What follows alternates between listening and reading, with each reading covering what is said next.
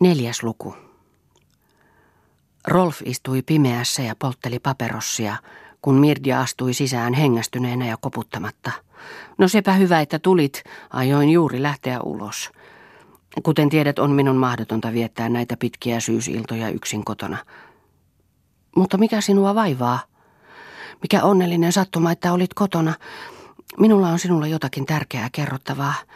Minun on niin paha olla, minä olen ollut niin paha. Minun täytyy kertoa sinulle kaikki. Ja Mirtia kuvasi kaikki alusta loppuun. Lyhyen lemmenhuumansa, pitkän epäilynsä ja havaintokautensa, odottamattoman lopun ja oman julmuutensa. Sano Rolf, mitä luulet sen kaiken olevan? Onko se rakkautta? Pitääkö minun etsiä käsiini, Eino?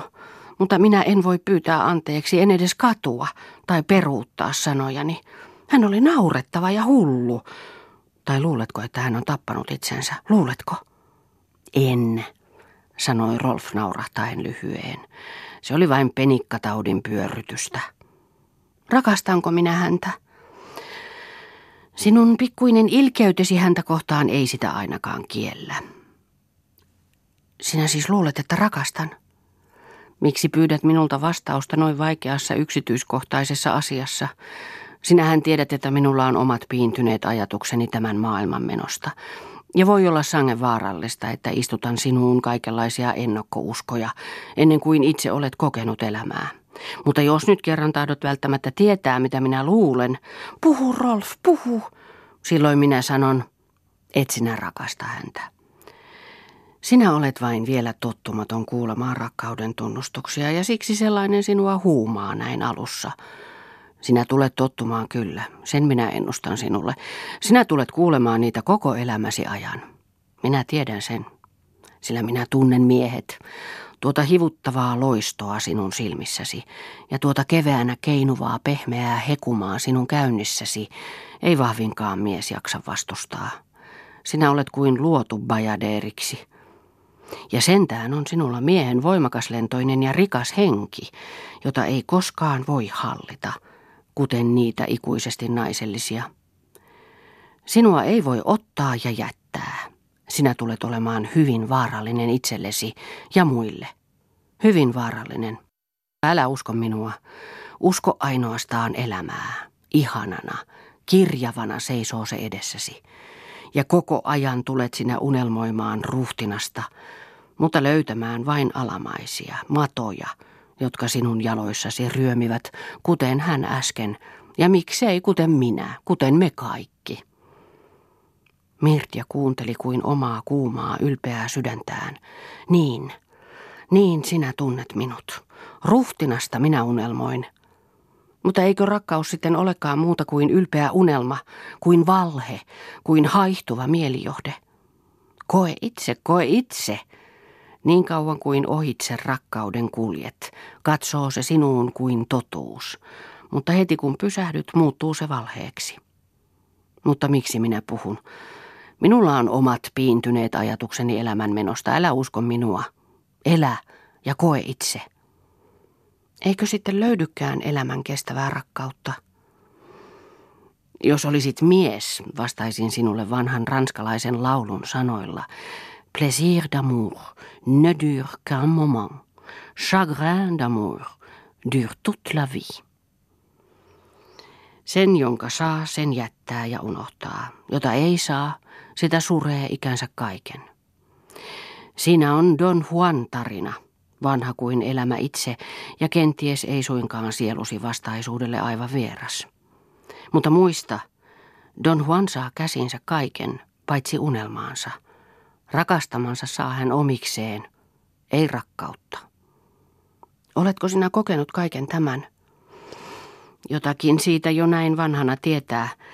Silloin kun sinut ensiksi tapasin, olin jo sivuuttanut nuo niin sanotut nuoren miehen rakkauden ilot, ne unelmattomat ja hetken kestävät. Mutta sitten olen saanut takaisin unelmani, sen saavuttamattoman ja elämän kestävän, sinun kauttasi Mirtia. Minun kauttani.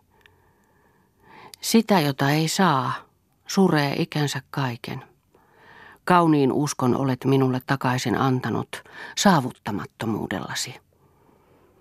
Mutta jollei se olisikaan totta tuo minun saavuttamattomuuteni, jos sinä saisit minut itsellesi, omaksesi, kuten mies saa naisen, entä sitten? Sinä jättäisit minut ja unhottaisit. Rolf liikahti kärsimättömästi ja melkein kiivaasti hän vastasi, minähän puhun unelmasta. Etkö sinä ymmärrä, vain unelmasta, joka ei koskaan voi eikä saa olla muuta, kuuletko? Ei saa olla. Minä olen saanut tässä maailmassa enemmän kuin tarpeekseni todellisuusarvoista. Ne eivät ole minulle enää mitään arvoja. Mutta unten kultaisia niisiä minä tarvitsen. Enkä minä kuulu niihin, jotka toivoisivat itselleen taikasauvaa, voidakseen muuttaa ne kouran kestäviksi köysiksi.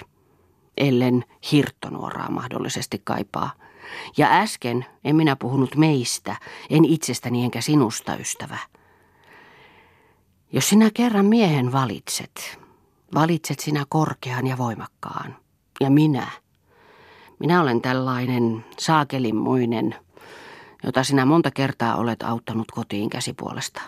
Luuletko, etten tiedä sitä, etten aina ole tiennyt sitä? Luuletko, ettei minussa ole miehen ylpeyttä niin paljon, etten koskaan ota naista, ellen voi olla häntä korkeampi, jumalallisempi, sillä juuri sitä ja ainoastaan sitä vaatii miehen ja naisen rakkaus.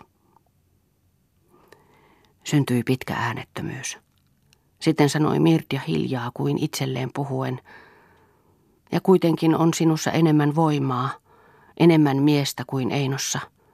Hänen sielunsa on liian heikko minulle. Hänen rakkautensa on nahjusmaista, vetistelevää taikka mielipuolista. Se hallitsee häntä, eikä hän sitä. Ja miehen tulee hallita itseään ja naistaan. Niin, miehen tulee hallita naistaan. Ja Mirtian sielu toisti yhä uudestaan selvää ja kovaa ajatusta. Nyt minä sen ymmärrän. Minä en voisi häntä rakastaa. Onko sinun vielä paha olla? Ei. Sinä lohdutat minua aina. Sinä ymmärrät minua paremmin kuin minä itse. Mutta mehän istumme pilkkosen pimeässä. Emmekö lähde ulos vähän vielä puhelemaan? Minun tekee mieleni irroittua itsestäni tahi, toisin sanoen, jutella edelleen roskaa. Tämä pimeä on siinä suhteessa kyllä erinomainen vapauttaja, mutta on muutakin varmempaa. He lähtivät ja pian istuivat he ravintolassa sähkövalossa ja musiikissa. Naiset eivät yleensä voi ymmärtää, miksi me miehet istumme kapakassa ja miksi me juomme. Heillä ei ole aavistusta siitä, miten ihanaa on nähdä sieluja paljaina edessään, puhui Rolf. Minusta tuntuu, sanoi Mirdia, kuin ei missään voisi istua niin kahden kuin tällaisessa suuressa hälinässä. Ei seiniä, ei määräävää taustaa, ei mitään muuta kuin sinä ja minä. Me kaksi ihmistä ja suuri elämä tuolla ympärillä kaukana ja sentään niin tiukasti lähellä. Oikeastaan tahtoisin minä nukkua pois kaikki päivät. Nukkua päivät ja valvoa yöt. Silloin me vasta voimme elää, me uneksijat. Me tarvitsemme niin ihmeellisiä asioita elääksemme, me uneksijat. Me tarvitsemme ponnahtaa ylös mielikuvituksen siivillä, rakentaa ilmalinnoja, nähdä niiden syttyvän ja sammuvan usmaisissa äärettömyyksissä, aavistaa maailmoja ihanampia kuin mikään silmä on nähnyt. Ah, mitä kaikkea me tarvitsemmekaan voidaksemme elää tässä probleemien raskauttamassa maailmassa. Mitä rumempi ja värittömämpi on meitä ympäröivä todellisuus, sitä kiinteämmin tuijottavat sielujemme silmät mielikuviemme kaunomaailmoihin. Ne haihtuvat tosin taas, mutta keveinä ja kimmeltävinä. Me emme tapa niitä, emme tee niistä leipää, emmekä koeta niitä toteuttaa. Se on niitä varten, jotka eivät osaa uneksia mutta joilla on kyky tehdä työtä. Tylsämielisten kyky, kyllästymätön kyky hankkia itselleen loppumattomia pettymyksiä. Eikö uneksia sitten voi lentää korkeammalle kuin siivet kannattavat? Eikö hänkin voi pettyä? Epäilemättä juuri uneksia on luotu lankeamaan lennostaan. Maljasi ja sinun suostumuksellasi Mirdia, pidän minä nyt puheeni loppuun. Se on yhä vain heistä, joita minä uneksioiksi kutsun. Kaikki ovat he arkahermoisia kuin mimosat, ja monimutkainen on heidän sielun elämänsä. Tuhatta tuntematonta vivahdusta se sisällään kätkee. Tuhatta hourun outoa raffineerausta, joista aukeamaan keinotekoisessa kosteassa lämmössä, eksoottisten kukkain päihdyttävässä läheisyydessä, solakoiden palmujen suojassa, johon ei milloinkaan mikään raaka viima ole päässyt tunkeutumaan. Täällä meidän koleassa ilmanalassamme tarvitsevat he alati peitettä ja varakattoa, siksi he kulkevatkin läpi pitkien talvien Mefiston punainen narrinkaapu hartioilla ja kaikki ivaavan epäilijän nihilisti naamari kasvoillaan. Mutta silloin kun me tahdomme sen nostaa, sanomme me kippis. Ja silloin me, jotka muuten olemme ne maan pienimmät, olemme voimakkaita kuin kirkas tulenliekki, joka puhdistaen iskee noiden tympeiden ihmisten sinisen veren läpi sillä hekin iskevät meihin aina, aina, ja heidän valheensa kalahtelevat meidän päämme päälle kuin sapelin iskut. Mutta me olemme kaikki lyöneet poikki yhteiskunnan hirvittävän medusapään, ja meillä on kaikilla oma pegasuksemme, joka rajuna kiitää yli medusan ruumiin. Tällaisina hetkinä se juuri kiitää, ja mitä painaa koko iäisyys tällaisen hetken rinnalla? Eikö se anna voimaa kestämään elämän harmautta ja kurjuutta, näkemään nälkää ja käymään repaleissa ja kantamaan ilolla hulttion ja heittiön nimeä? Sinä et ole tyhmä mies, Rolf, sanoi Mirdia. Voit lyödä kortit sekaisin, jos tahdot ja huikaista paradoksaalisilla sanaleikeillä. Ja sitten on sinussa jotakin välitöntä, mukaansa tempaavaa paatosta välistä. Se pulppuaa esiin kuin runo, kuin kiusatun katkeruus. Miksi et huuda ulos tuota kaikkea? Miksi et ole ruvennut sanomalehtimieheksi, niin pyörittelisit kynäsi kärjellä koko yhteiskuntaa kuin vieteri vauvaa vain? Ja sinä, miksi et ole ruvennut jonkun ruhtinaan tai diplomaatti rakastajattareksi jollakin sopivalla historiallisella aikakaudella, niin pyörittelisit koko tätä pientä maapalloa pikkusormesi ympäri? Mutta ruveta yhteiskunnan palvelukseen ja pyöritellä sitten. Oh, se on sangen vaarallista peliä. Yhteiskunta on kuin mukaansa vetävä pyörre, kuin kiusaa ja kuin tämän kaiken annan minä sinulle, jos lankeat maahan ja rukoilet minua. Ja luuletko, että mitätön sanomalehtimies jaksaa sanoa, mene pois minun tyköäni, saatana?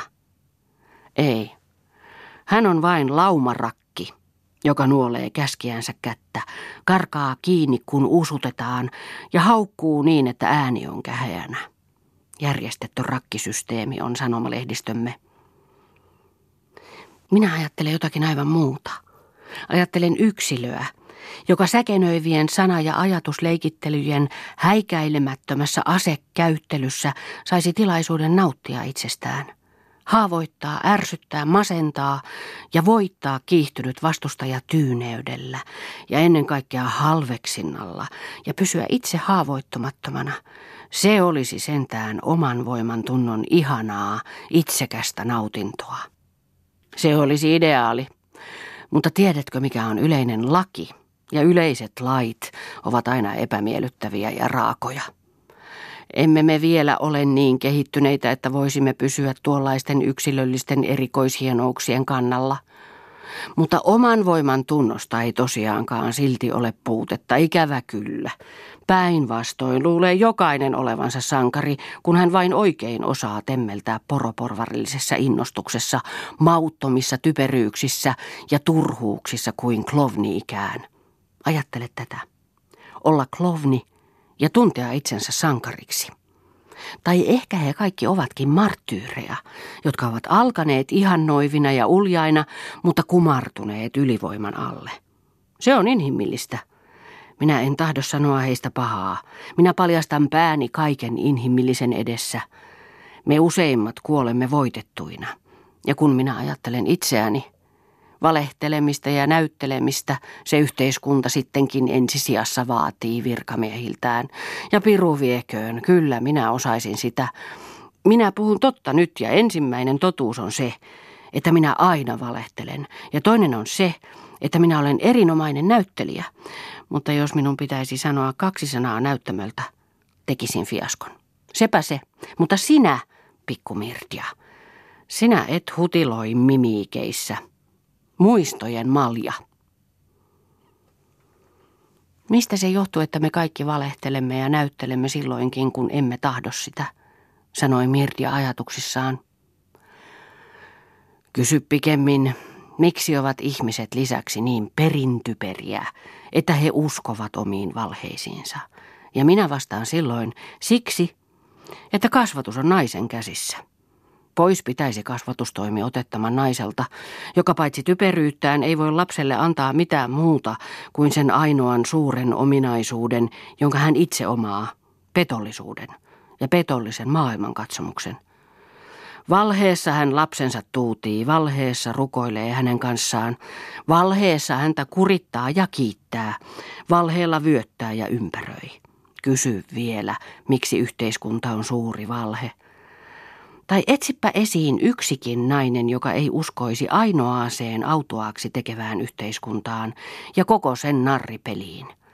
Konvenanssin korkeaan siveyteen, pappien jumalaiseen oikeaoppisuuteen ja kaikkiin mahdollisiin juhlamenoihin, asteikkoihin, traditioneihin ja ennakkoluuloihin, mitä ikinä maailman alusta pitäen on kehityksen tielle karissut. Ja ne säilyvät niin kauan kuin naiset saavat kasvatusvaltikasta pitää. Sinä Mirtja, sinä olet poikkeus heidän joukossaan. Sinä varhaiskypsä ajatusolento, joka uskallat katsoa totuutta silmiin. Mutta kiitä siitä kohtaloa, kun se on säästänyt sinut naisen vaikutukselta. Jos siitä kannattaa kiittää, sanoi Mirtia surullisesti. Minulta puuttuu jotakin, jotakin aivan olennaista ihmiselle – sen olen aina tuntenut. Minä en tiedä millaiselta tuntuu, kun omistaa äidin ja isän. Ja sen tietää yksin jokainen luontokappalekin, mutta minä, minä en ole milloinkaan heitä nähnyt. Millaiselta tuntuu, kun on äiti?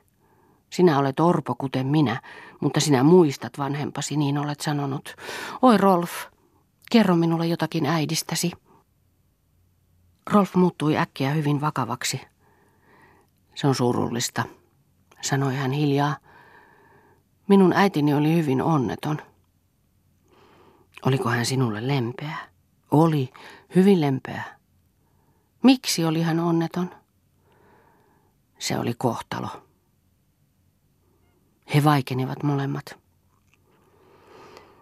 Minä olen aikonut kertoa sinulle joskus, millaiset he olivat minun isäni ja äitini, jatkoi Rolf.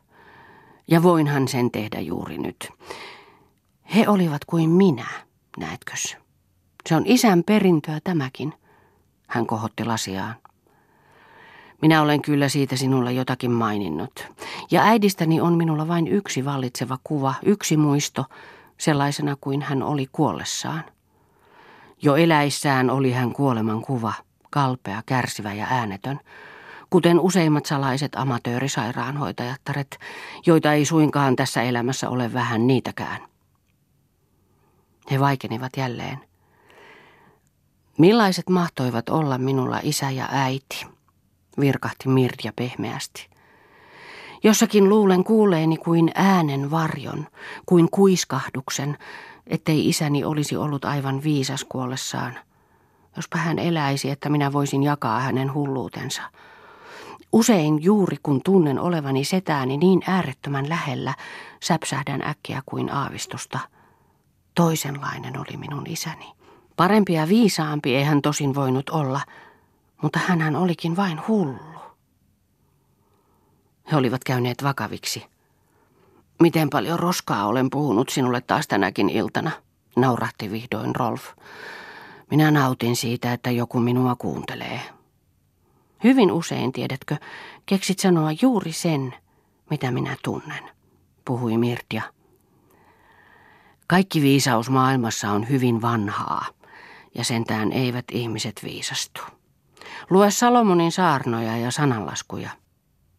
Onneksi eivät ihmiset elä viisauksiensa mukaan, ja se on sentään suurin viisaus. He nauroivat. Minun seurani ei ole sinulle terveellistä, sanoi Rolf. Minä olen vain vanha roisto. No, minä olen sitten vähän nuorempi roisto. Tekeekö se mitään? Kenties. He vaikenivat taas. He olivat jo tulleet ulos ravintolasta ja kulkivat äänettöminä pitkin katua. Mirtia koetti kuvitella mielessään, millaisilla silmillä häneen Rolfin äiti katsoisi ja hänen oma äitinsä. Tiedätkö, että minusta puhutaan paljon pahaa, kysyi Rolf. Tiedän. Tiedätkö, että sinusta itsestäsi puhutaan pahaa minun tähteni? Tiedän. He hyvästelivät, ja Mirdia nousi hitaasti ylös portaita huoneeseensa.